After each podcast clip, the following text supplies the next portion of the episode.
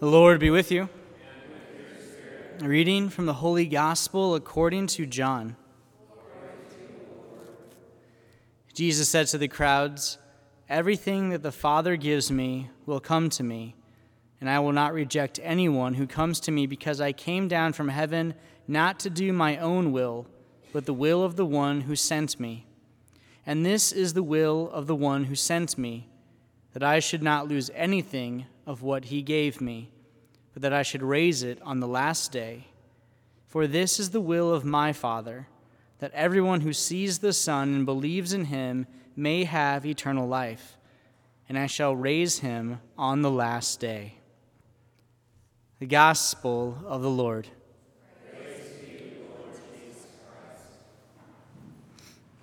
All Souls Day is a really beautiful day for our church because it's the reminder of the necessity to always pray for those who have died.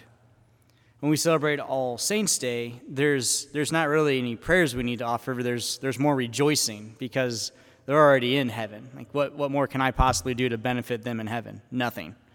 But I can ask for them to pray for me. I can ask for that intercession because we should see the saints in heaven as friends. And just as I would ask my friends to pray for me, I ask my friends in heaven to pray for me.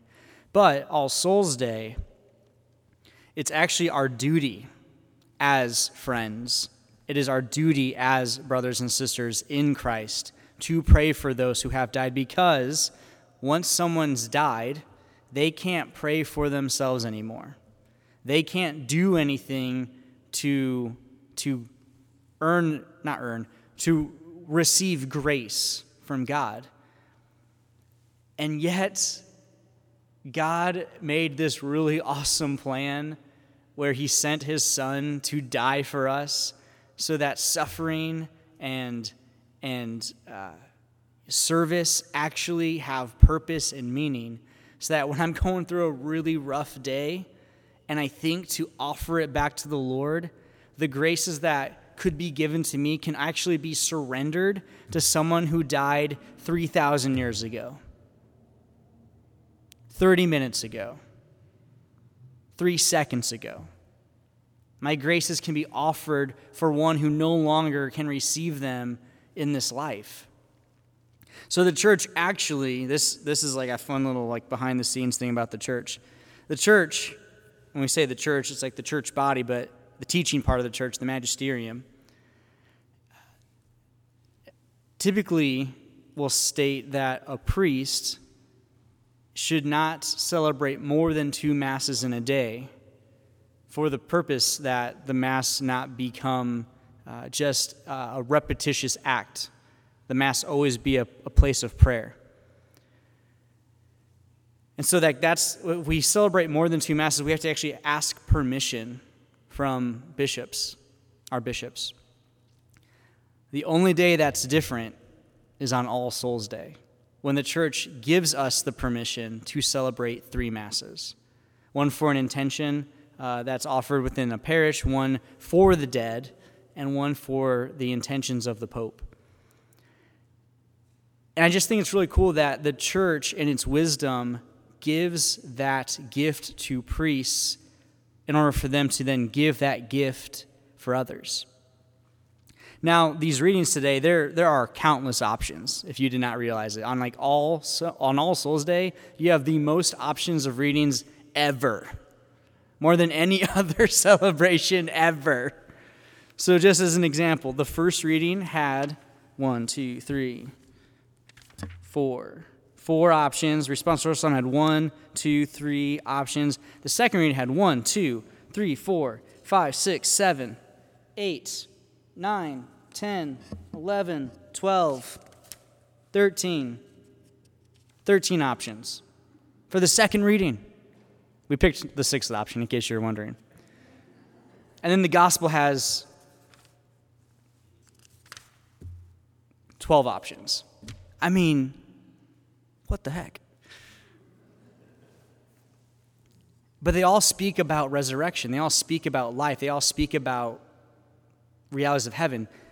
The second reading, that option, is the one that I want to highlight, though. So, St. Paul's writing to the Romans. He says, Brothers and sisters, none of us lives for oneself, and no one dies for oneself. For if we live, we live for the Lord. And if we die, we die for the Lord. So then, whatever we live, whether we live or die, we're the Lord's. You tie that to the gospel when Jesus says, Everything the Father gives me will come to me, and I will not reject anyone who comes to me because I came down from heaven not to do my own will, but the will of the one who sent me. I should not lose anything of what he gave me.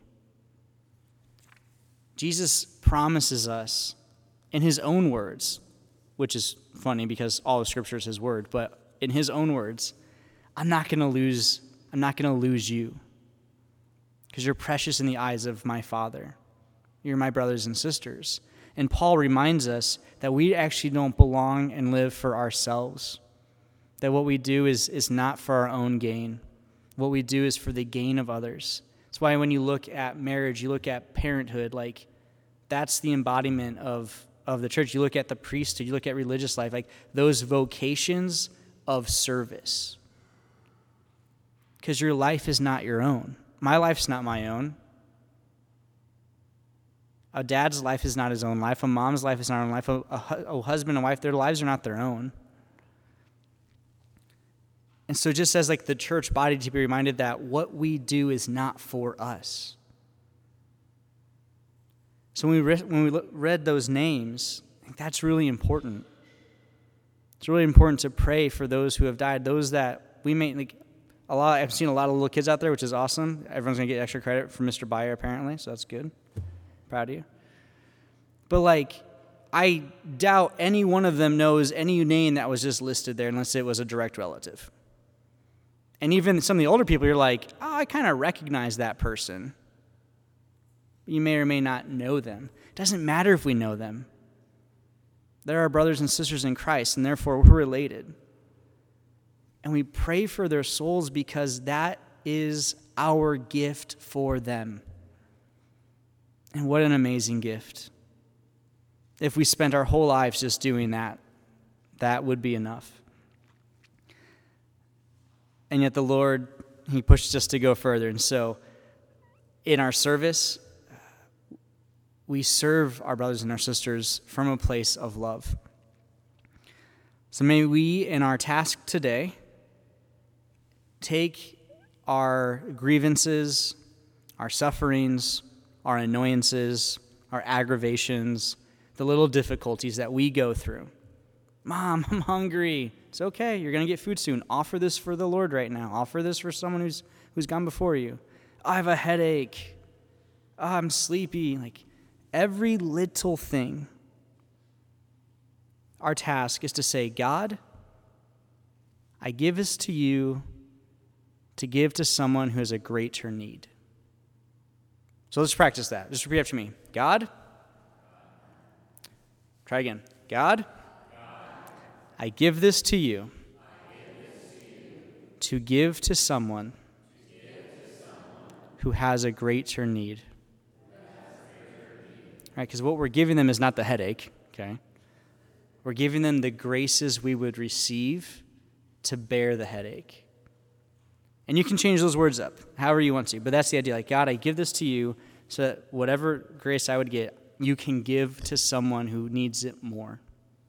Because I guarantee someone needs needs my graces more than me right now. I am I am grace filled. The Lord loves me, and we for, sometimes we forget that in our pains and our anguishes.